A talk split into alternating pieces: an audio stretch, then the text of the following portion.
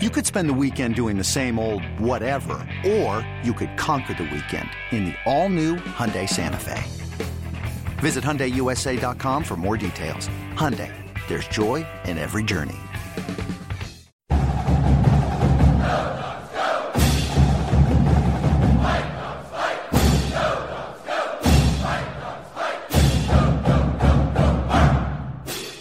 It's Saturday morning here on Dawgman Radio, and I'm Scott Eklund. Chris Fetters is joining me. Kim Grinolds is taking a little bit of downtime today, and uh, so Chris and I are just gonna chat here for a little bit and give you guys some some college football talk as you go about your Saturday morning. Uh, currently, um, the games have just kind of kicked off. We're looking at a frozen tundra there in uh, Colorado, Chris, between uh, Utah and and the the Buffaloes, and um, looks like uh, looks like exactly what we expected when we talked about the Pac-12 going into mid to late December. Well, yeah, and who knows? I mean, depending on the availability of teams next week, could the Pac-12 extend the season? Could they stick with what they're doing? I mean, it, it feels like the Pac-12 championship game is going to be on that Friday, no matter what. I mean, that's prime real estate for Fox mm-hmm. Friday night. You know, um, you know, it's it's it's right during prime time. Um, I, I just really find it hard to believe that they would be moving that time to accommodate a team that might be dealing with a COVID issue, and obviously that's Washington right now. So it's it's good news that the that the Utah Colorado game has started. That's one more game that that obviously needed to have to happen uh, in order to kind of sort this stuff out. So they're well on their way in terms of Washington to, to winning the Pac-12 North, uh, albeit you know backing in, however you want to call it. Uh, you know they're going to have that that particular title, but um, at, at, one point it looked uh, dicey in terms of them even being eligible if other games couldn't be played. But that doesn't look like it's going to be a possibility. I think the real possibility at this point is the fact that they're not going to play just because they're not healthy, and that's the that's the real shame. Yeah, and I mean, like I agree with you, Chris, on the Pac-12 not wanting to go, want not not wanting to delay the the uh, start of the Pac-12 championship game. I mean, you could have it on Saturday if they could fit it in with all the other championship games that are going to be going on, but you definitely don't want to push it to Sunday because you because Fox wouldn't be able to broadcast it unless you did it later at night, and then you'd be going up against.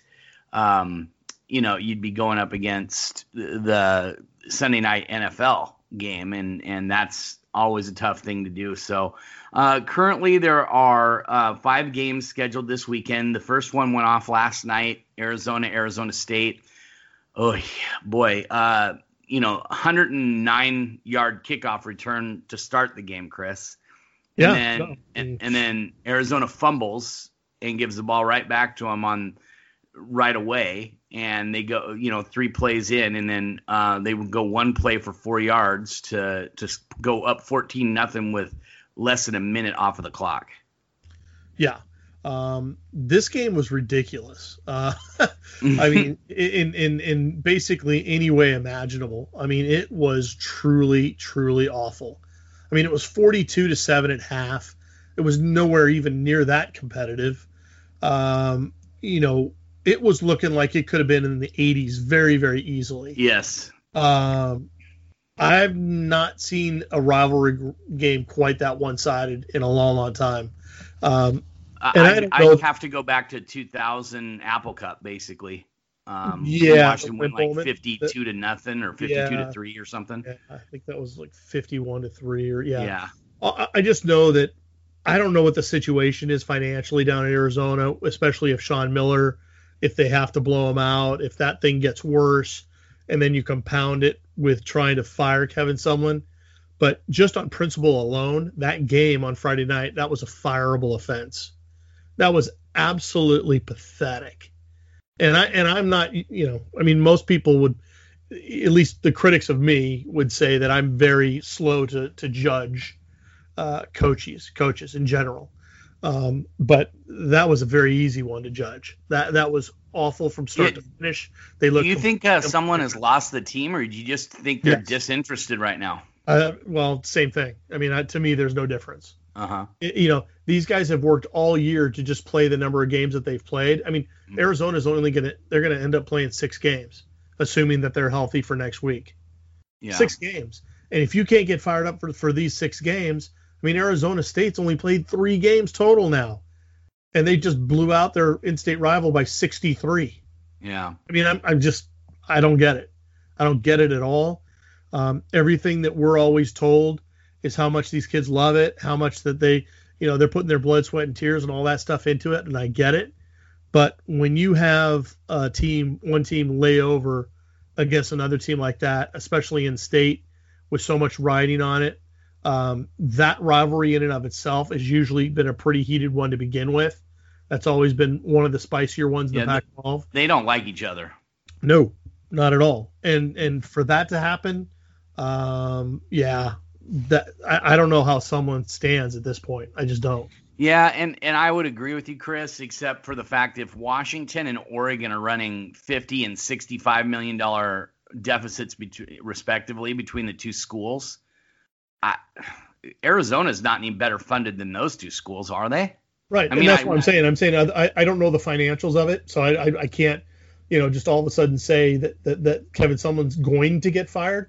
I'm just saying Kevin Sumlin needs to get fired. Isn't it like a ten million dollar buyout or something like that? Maybe Some- what whatever it is, whatever it is, it, it needs to be paid because if they don't fire him right now, then they're going to spend another two or three years going further and further behind if they don't because Yeah. right now they're already way behind.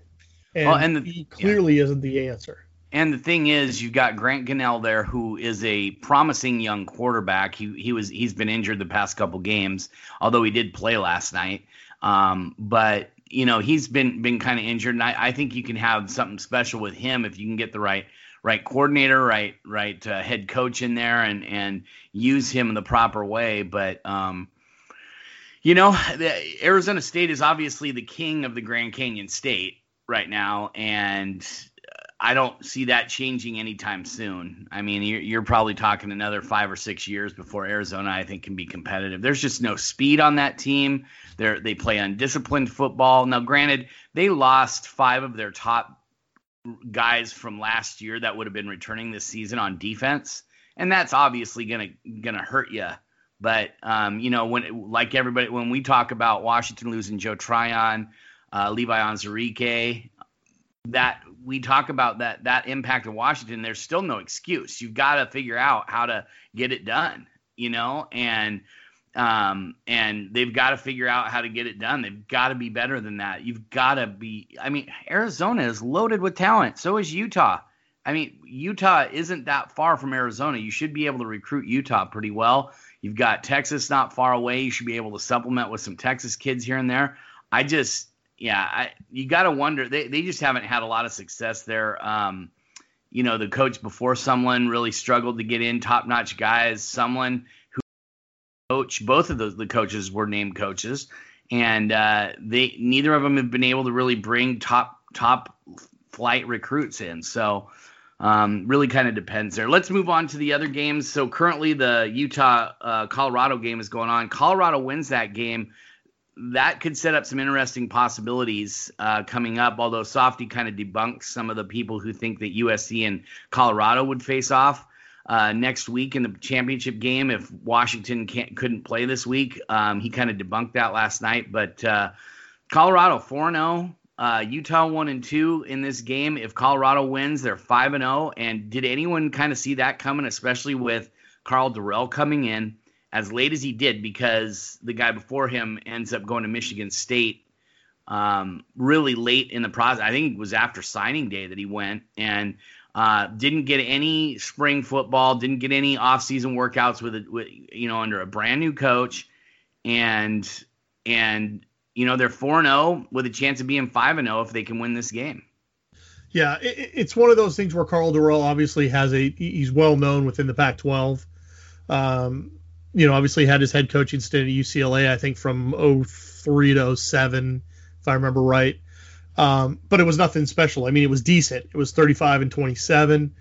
Um, you know, he had a I think a third place finish. He had one one season where he won 10 games, uh, one season where they finished ranked. Um, so you know, I mean, I think that the hiring itself was kind of the unusual thing because I think at that point maybe a lot of people expected Colorado to make a splashier type hire, but but in terms of solid Pac-12 hires with some experience and whatnot, um, you know, probably not a bad way to go in, in, hindsight. But yeah, in terms of being undefeated, I think that that was probably the the one thing that that people probably didn't expect for sure. And um, and but they're playing super well. I mean, they're running the ball super super well. They're really tough on defense. You know, Nate Landman's you know making a name for himself as a linebacker.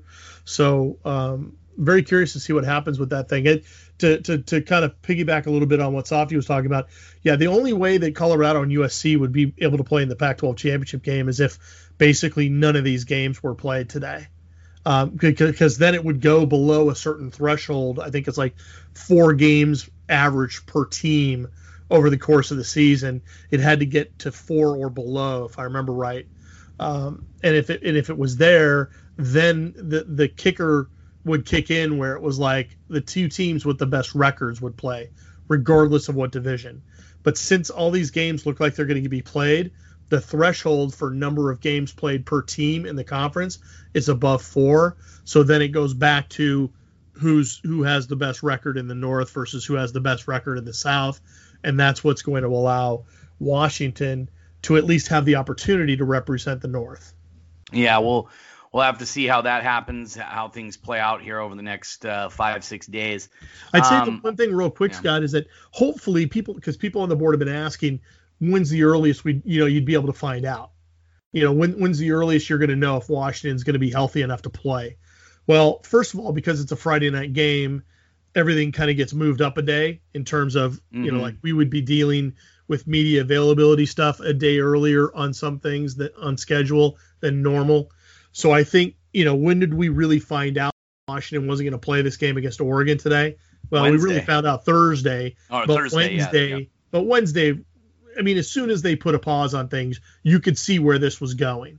At least in my opinion, you could see where it's going because n- no games that have been played on Saturday that I know of have happened where guys have had their programs on pause during the week. I, I just haven't seen it. Um, it may have happened once or twice around the country, but generally speaking, when you put the program on pause, everything everything gets on pause, and it doesn't usually come back for a while. So um, if they can somehow get get it back to play in the title game, that would be great. And I think they would have to know probably no later than I think of probably Tuesday next week, mm-hmm. if I had to guess. Ideally, I think they would love to know Monday what their status is. And then a lot of people are talking about the King County guidelines and how Washington's kind of going along with the longer isolation period, quarantine periods, and those types of things. Um, that's all well and good. I think that has obviously more to do with preparation than actually being able to field the team. Because in theory, you could probably field the team in a certain way, but you got to get these guys ready as well. Yeah, and, and, and so, what people need to remember though too is that it isn't like Washington had 50 cases of COVID. It was a small number, but because of the contact tracing, that is where it came in, and Washington wasn't going to be able to fill the team uh, with with so many guys out. And that's and that's generally speaking, that's the reason why almost all these games get canceled. Yes, it's not because of an overdue number of positive cases, although there have been some situations where the number has been pretty alarming. It is more like yes, they have four or five cases, but the spread, the potential of spread went to like half the team. And you can't play if you don't have half your team. Yeah, you have to have a minimum of what, 53 or 55? 53, and then there's also like minimum requirements per position. Yeah. For quarterback, you have to have at least one quarterback. You have to have at least four offensive linemen or seven offensive linemen and four defensive linemen. So you're telling me we wouldn't have a situation like uh, Denver did a couple weeks ago where where they had some poor guy that uh, was a receiver on the practice squad. Yeah. You couldn't well, if that. they don't have it, yeah, if they don't have any quarterbacks, it's a moot point for sure. I mean, they've already said that that, that wouldn't happen. Um, so, but let's be very clear. Even though you and I, it sounds like we're on the same page in terms of being pessimistic about Washington even playing a game next weekend, let alone the Pac-12 title game. We know Washington's going to do everything in their power to try to be able to play that game. Yeah. There's no doubt about it. They didn't tank the Oregon game to No. be able to play next week No. because Jimmy Lake spelled it out. Everybody has spelled it out. These kids, this isn't. First of all, this is not in their control. This mm-hmm. is this is we're we're still dealing with a virus. And secondly, if for some reason they were able to play again, that's what they practice all season to do is to play. If if they had had a chance to play Oregon today, they would have taken it 100 times out of 100. They would have never even hesitated. So um, it, it, it will be fascinating to see if Washington can put a team together. Again, it sounds like you and I are, are, are on the same page and thinking that's going to be really, really difficult to do. What I think is going to be very interesting down the road, and, and I don't know if you're leading into this, but there have been people out there, and I know Softy is leading the charge on some of this, that there could be a game that could be played almost like a bowl game at the end of the year, like an Apple Cup, for instance. Have it have it as a like a New Year's Eve type game or something like that.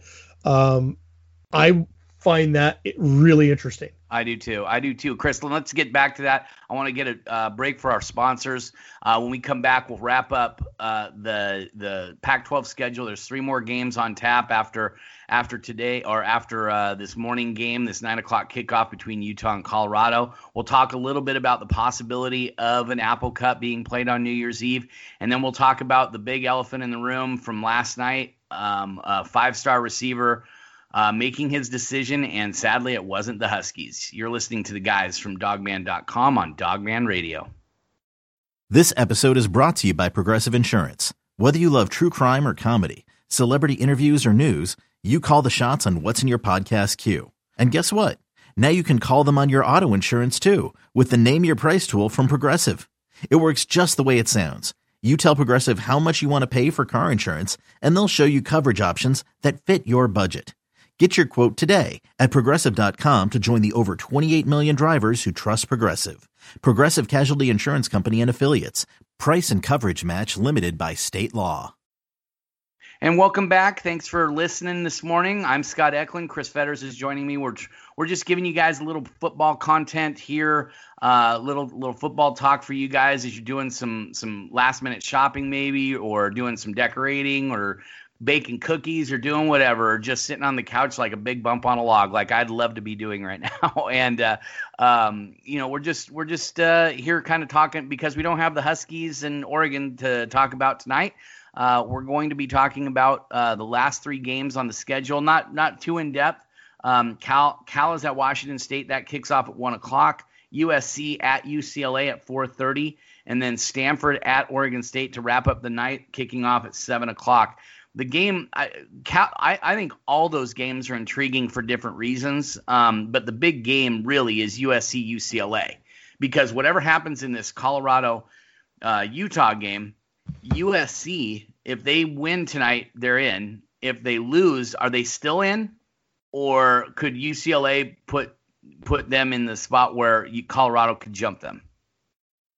Well, obviously, a lot depends on what Colorado does uh, against Yes. Utah. Let, let's assume that Colorado. Let's let's live in a world right now where Colorado win, wins today. Then yes, absolutely. Okay. I mean, Well, if- 'cause if I- I Colorado was there was five some- and zero, and Okay. USC is four and one. That kind of explains itself. But wouldn't right? they be four and four in conference because Colorado has that one win over San Diego State? Well, yes, but they would be undefeated. Uh-huh. They would have an overall undefeated record. They'd still be undefeated in conference, and USC wouldn't be. Okay. So to me, that would be the mitigating factor. Obviously, I'd have to see the tiebreakers and whatnot, but I would assume common sense would tell me the first tiebreaker would be win win loss record Mhm. in conference. Well, state Colorado is going to be the only team in the conference with no losses. yeah.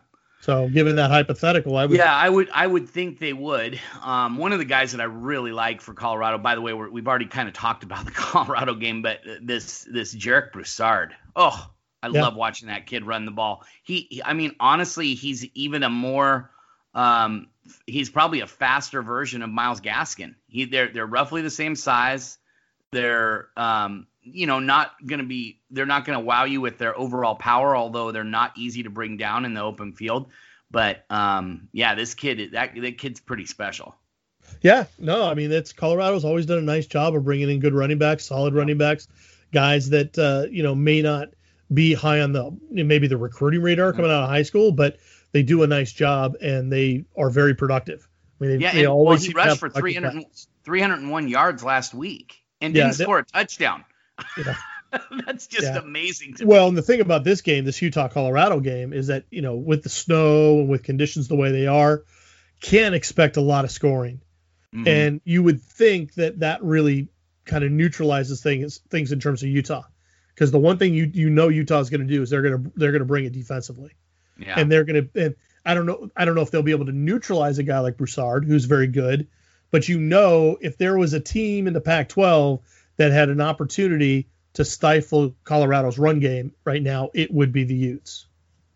So Cal gets their first win last week against Oregon. They play at Washington State. It's going to be pretty cold up there. The Californians. I think Washington State's going to bust out and win this game. I, I really do. I think Cal is going to is. I'm not going to say they're going to fold, but man, those Californians do not like playing in that frigid weather. Well, I'll tell you what, I guarantee you that both teams are sending the University of Washington a Christmas card because they're the beneficiaries of, of the Oregon Washington game being canceled. Yeah. Because that game would have been that game would have been later, but they got slotted into the one o'clock slot now. So um, Seven o'clock kickoff at uh, in on the Palouse. yeah, that would have been that would have been gnarly. And I been a, I've been a part of a couple of those. So Yeah. seen that up front, been there, Not done this that. late though. not, in December. late. Yeah, No. not not in mid December. Definitely not in mid December. Yeah. Um, USC, UCLA. Uh, UCLA has gotten hot, Chris. I like UCLA in this game. I, I think USC probably ends up winning, but I like UCLA in this game quite a bit.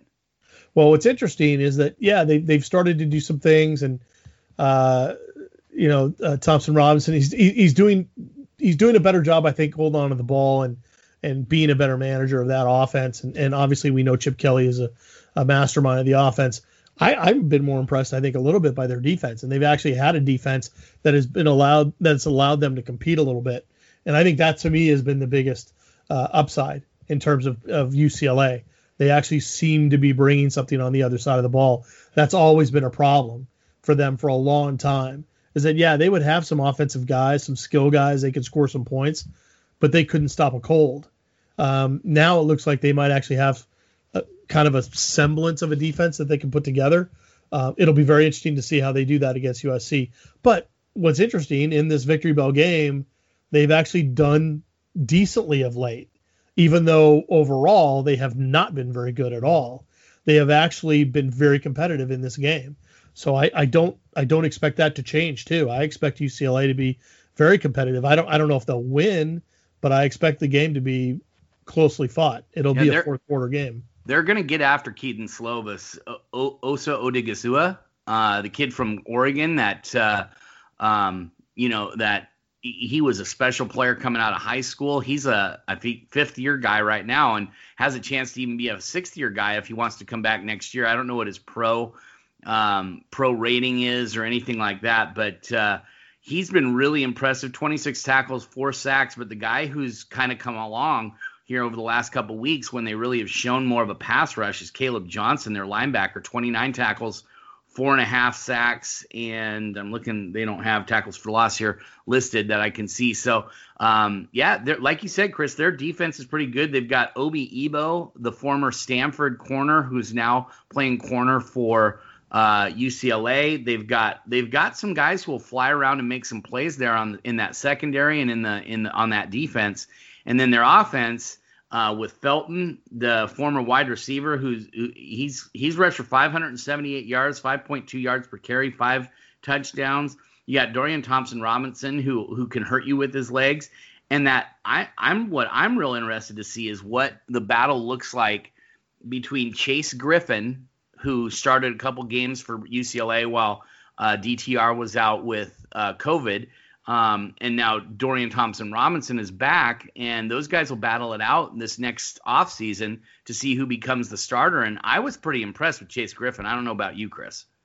Well, the only game I really saw was the game he played at Oregon, and obviously he knocked. That was the people's first time he ever socks off. started. Yeah. Yeah, he he knocked people's socks off in that game. That was, that was uh, definitely a big surprise. But the the surprise obviously was because no one had really seen what he was capable of doing. So yeah, that that quarterback competition in the offseason looks like it's uh, it could get spicy. So mm-hmm. we'll see. Yeah. I, I, think with U, USC though, I mean, when you talk about Slovis, yeah, they're going to have to heat him up a little bit. But when you talk about, you know, Amon Ross, St. Brown, Drake London, Tyler Vaughns, Bru McCoy, I mean, the the embarrassment of riches that USC has in terms of their offensive skill guys, you know, if they're not putting 40 points a game on the board, something's really wrong. I mean, those guys need to be blowing guys out. And and and part of that I think is is because they their offensive line is underachieved and they haven't, you know, done a great job of, of protecting Slovis.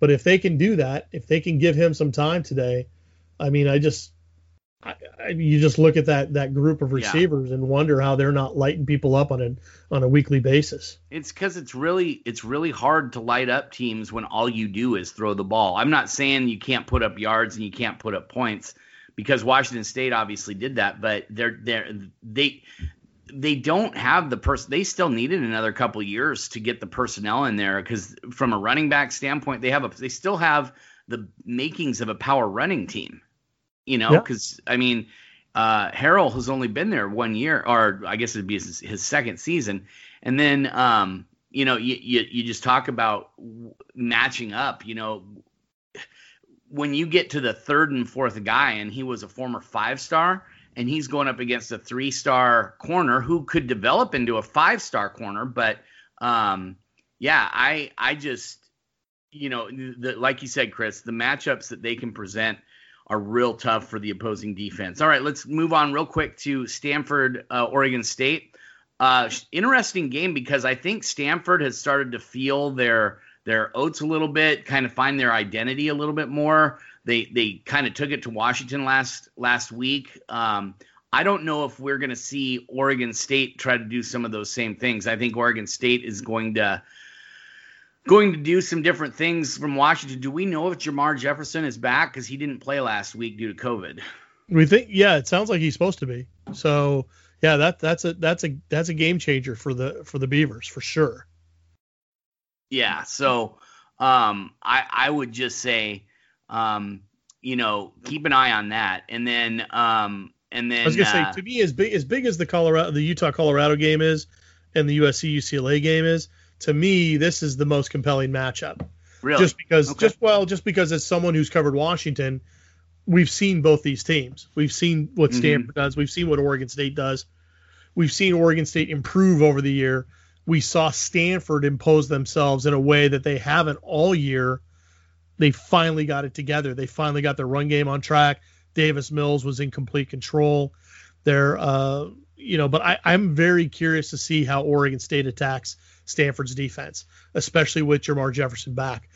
I think this could be a really interesting game, and it wouldn't surprise me at all if Oregon State wins it. Wins that me, game. Me, me either. It's a home game for Oregon State. Not that it matters that much this year because no fans, but still, you know, they're not having to travel. Stanford is. Even if my guess is Stanford probably would have had to travel anyway, right? Yeah, but it's it, so this is yeah. so 2020 that you yeah. look at all the matchups this weekend and right now, I'm saying I'm looking at Stanford, Oregon State, saying that's yeah. the one I'm kind of the most interested in watching right now. Yeah, I'm I'm looking at USC, UCLA. I want to I want to see a good game. Those are two of the top teams in the South. I I I, I you know don't really. We haven't seen a lot of great games by those teams here over the last 10 years. Now, there's been a few, but we haven't seen a lot of great ones. I want to see a great one. I want to see a, a knockdown, drag out battle. I don't want to see a 42 to 39 game. I want to see 27 24. Somebody wins with a late drive, something like that. That that should be fun. But um, Chris, you mentioned uh, before the break about the uh, Apple Cup possibly being played on New Year's Eve. Do you think they would still play over in Pullman, or do you think they would try and get it over here at Husky Stadium, or maybe even like at Qwest Field, so so Washington State didn't feel slighted? But do you think that they would uh, still play that game over there on the Palouse if that happened. I think there's every well, they they should want to play it in the Palouse. I mean, it is their home game. If no, I was I'm talking just any. Uh, do you think the Pac-12 or do you think Jen would fight to to possibly have it over here? I mean, that's all sure. I'm saying. Yeah, yeah, no doubt. Because it, it does it does it still is it first of all does it really reflect that it's going to be like a conference game? I mean, are they going to treat it like a conference game, or are they going to treat it more like a one-off special bowl game, almost like a bowl game type of thing? To me, that makes a difference because if you're treating it as the, as a con- like just a, a conference game that's being played a couple weeks late, then Washington State has every right to say, wait, we got to play this over here. And you know, it's not like Washington hasn't gone there and played in the snow. There's been plenty of snowballs in terms of apple cups.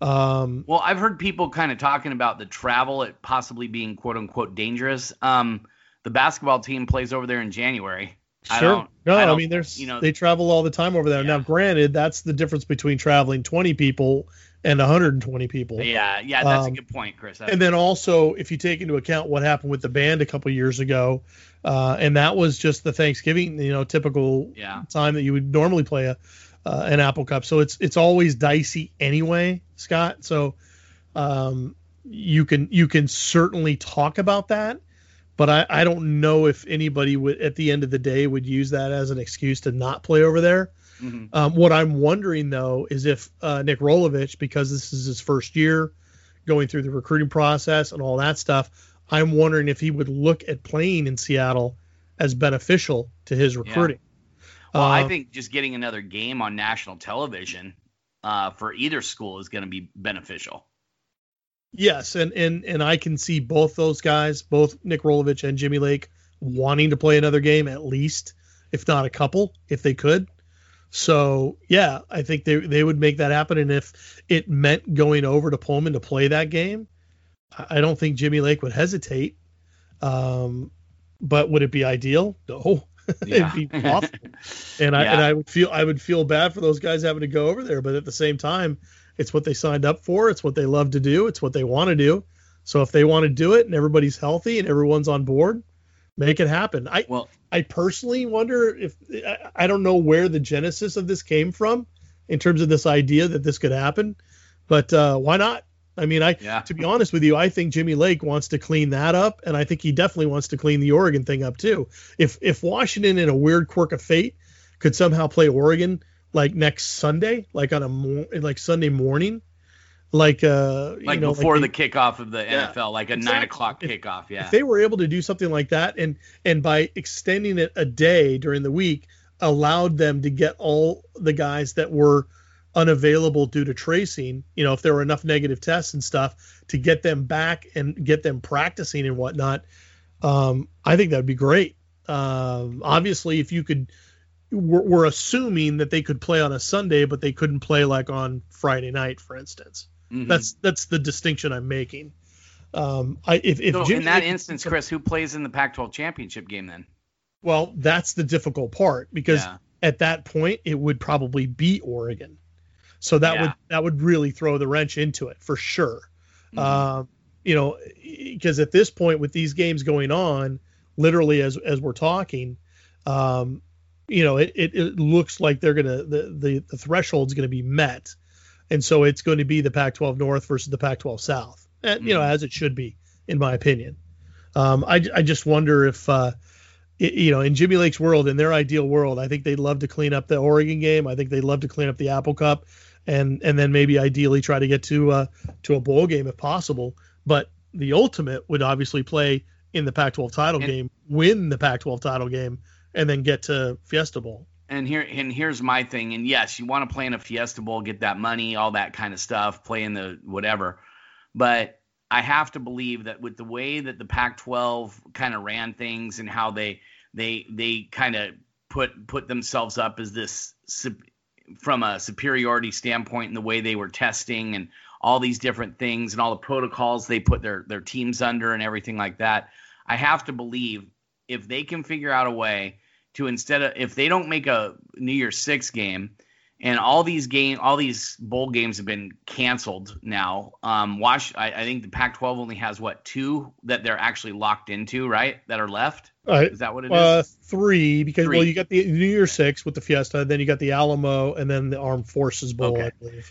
Yeah, so you've got you've got three games that that you're really locked into. I'm wondering if the Pac-12 would just say, "Hey, we don't necessarily want to play another team from another conference right now, just because of the way we don't trust their protocols that they go through.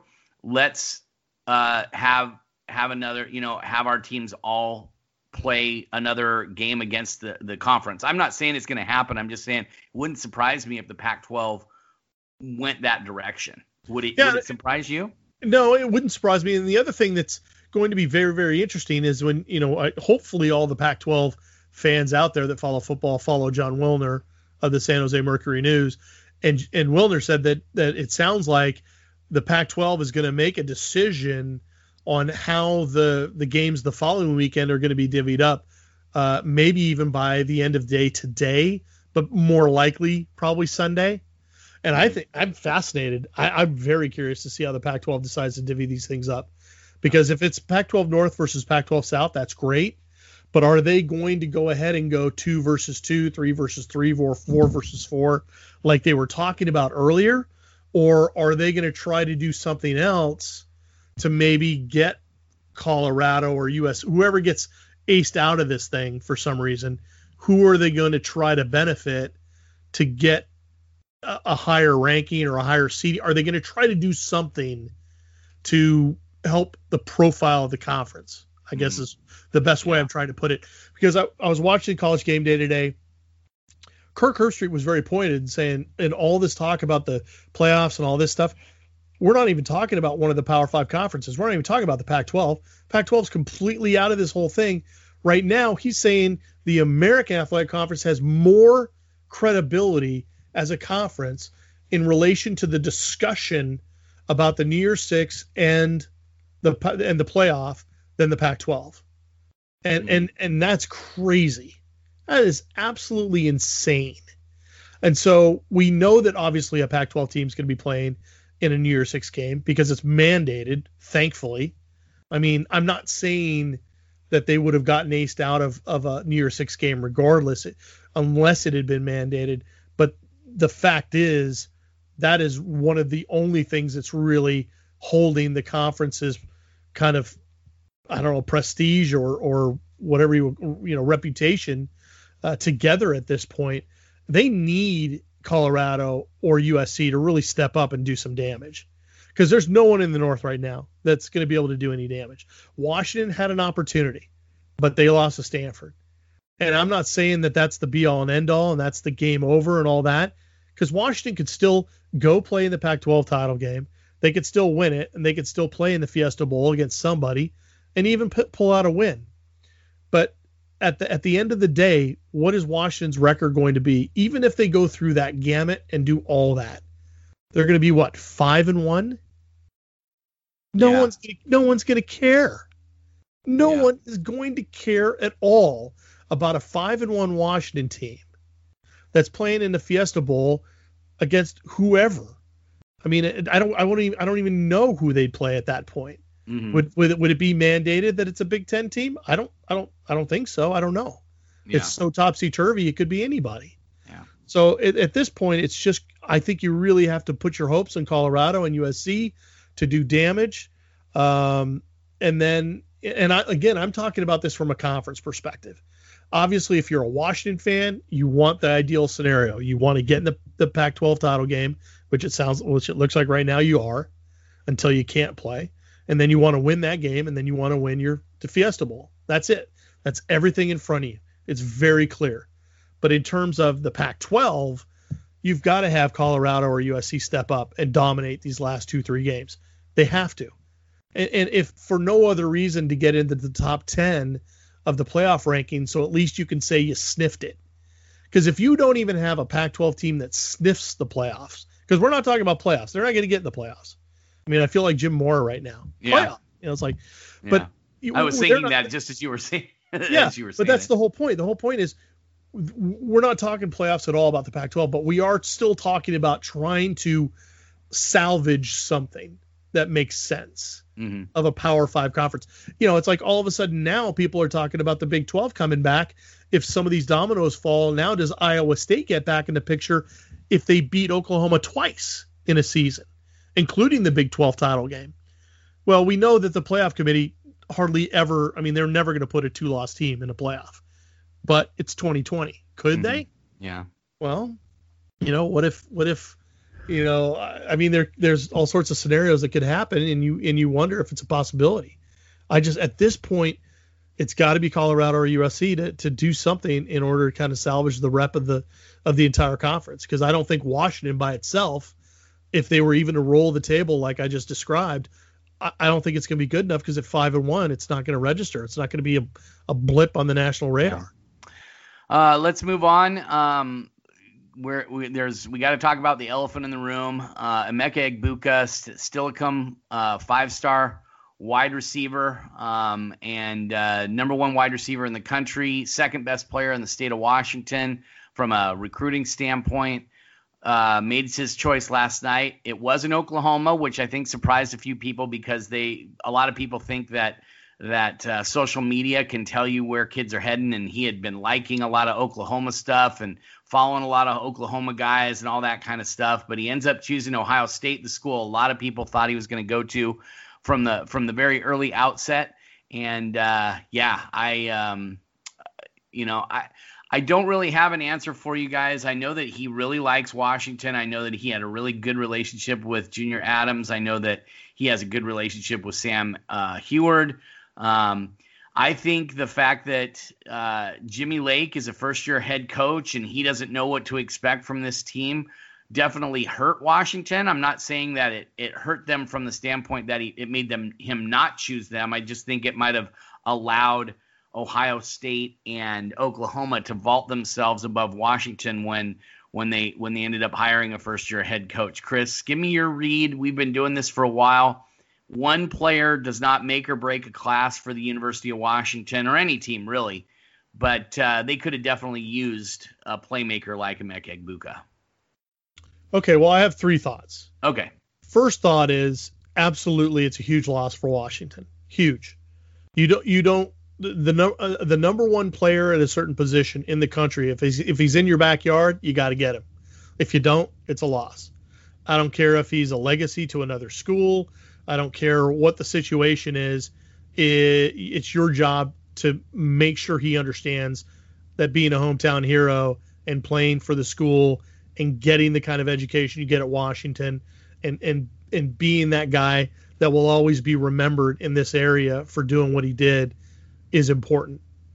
Um, the second thing I would say is I think Urban Meyer laid it out yesterday when was asked, you know, kind of why is is the gap widening between the haves and the have-nots?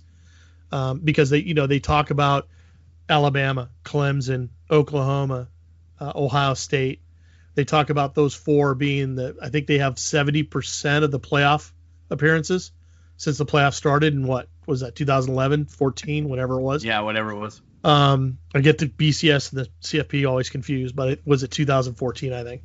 Um, you know, there's a reason, and it starts with recruiting.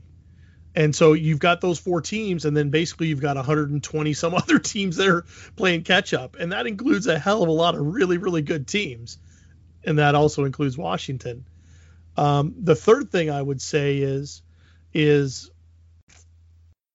as soon as I kind of saw the way it ha- went down, I saw the video, and um, I give all credit to Emeka. I mean, I think he handled the process perfect. I think he did it the way you normally would do it. I don't think he he slipped up at all. I think he handled it with class. I think he handled it the way you, you'd want your son to handle it. That said, I think he's been an Oregon State guy or an Ohio State guy for a long time, a long time. I think that that that last ditch trip to, to Oklahoma was simply that last little piece of the of the recruiting puzzle that he needed to do for himself. I don't think Washington and Oklahoma were really that that into it. I don't think they were that close. I don't think either team were that close. I think I think Ohio State was in his in his gun sights for a long time.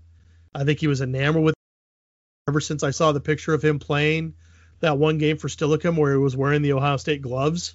I don't remember if that was last year or even the year before. It, it was last year, and guess who the uh, coaches were that were on the sidelines? Oh, was it the Washington coaches? Yes. Yeah. So I, ever since I saw that, that was uh, with Peterson. Yeah. Okay. So, but ever since I saw that, um, it wasn't I didn't have it in the back of my mind that he was always about Ohio State, but clearly the crystal balls are there for a reason. They didn't change for a reason. And so reading the tea leaves, obviously after the fact, it's easy for me to claim that Ohio State was his favorite all along and had been for a long time. I just don't think it was as close as maybe a lot of us thought it was going to be.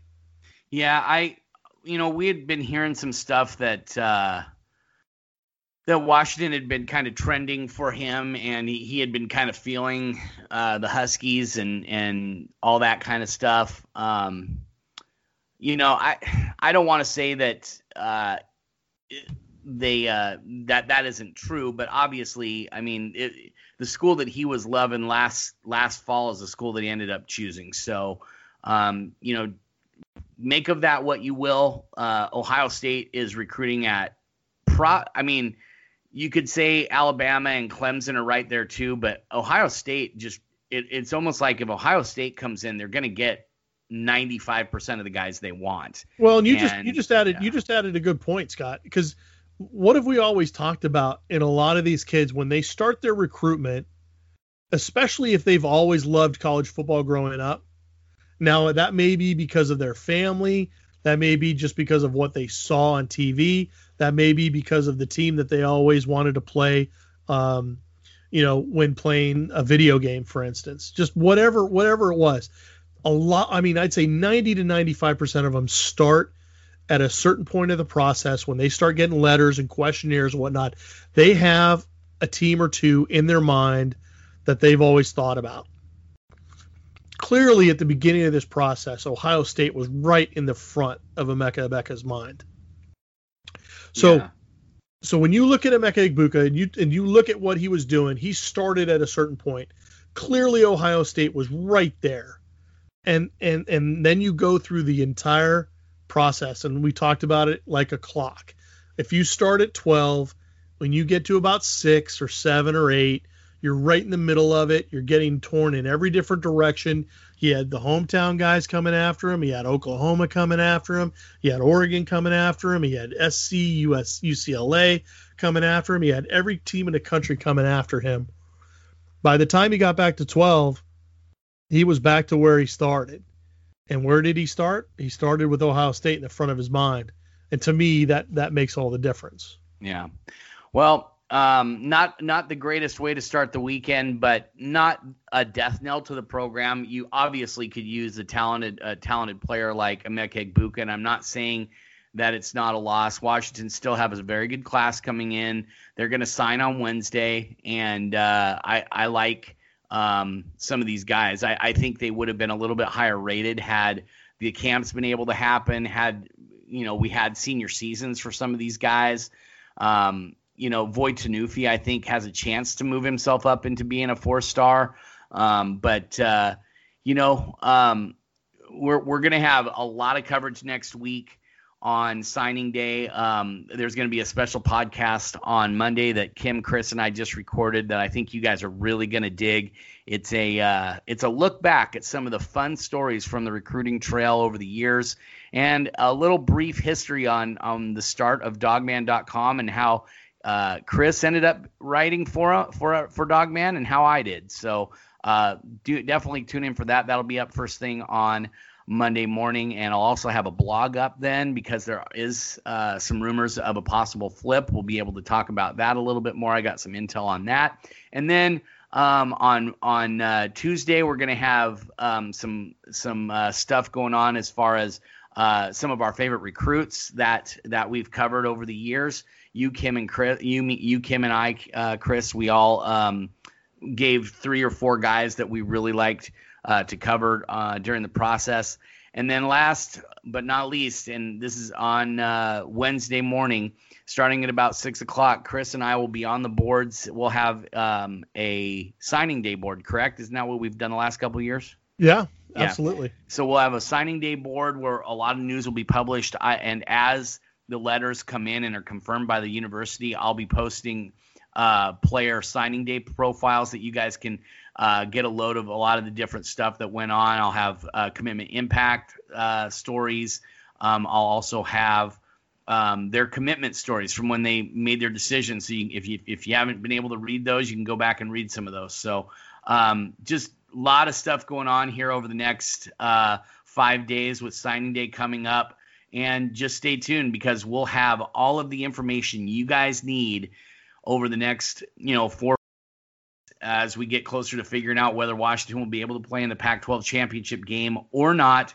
That will be you'll be able to hear that right here on dawgman.com. I'm sure we'll do a podcast, an emergency podcast if things are able to go through or not. So uh, just stay tuned for that. Also tonight, 5 p.m. tip off, Washington hosting Oregon at Hec Ed. Um, should be a, a, fun game to to watch tonight. And uh, Washington played really well against Seattle U. Now, granted, Seattle U is in Oregon. Oregon has a pretty good team, but but uh, you know, a lot of still a lot of coverage, a lot of stuff going on. Chris will have all of that, and uh, the Sounders play tonight too. So right after the Husky game, you can tune over into the Sounders, right, Chris? Uh, yeah, actually, the yeah the basketball game starts at five, and then I think the actual start of the game for MLS Cup between uh, Columbus and Seattle starts closer to six, even though the pregame I think starts around five thirty. So yeah, yeah, it's it's you're gonna have to split screen it for a little bit, but um, yeah, if you're a fan of Seattle sports, uh, it'll be a good evening. Yep. So uh, just keep it tuned here to dawgman.com. We'll have all the coverage for you from uh, a Husky standpoint and a lot of recruiting stuff coming up. So enjoy that. For Chris Fetters, I'm Scott Eklund. Go Dogs.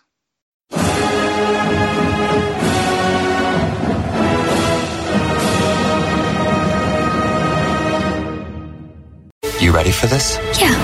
If is the most original and heartfelt movie in years. Magic like this comes around once in a lifetime. This Friday, experience it with your whole family. Can we do it again? If, rated PG.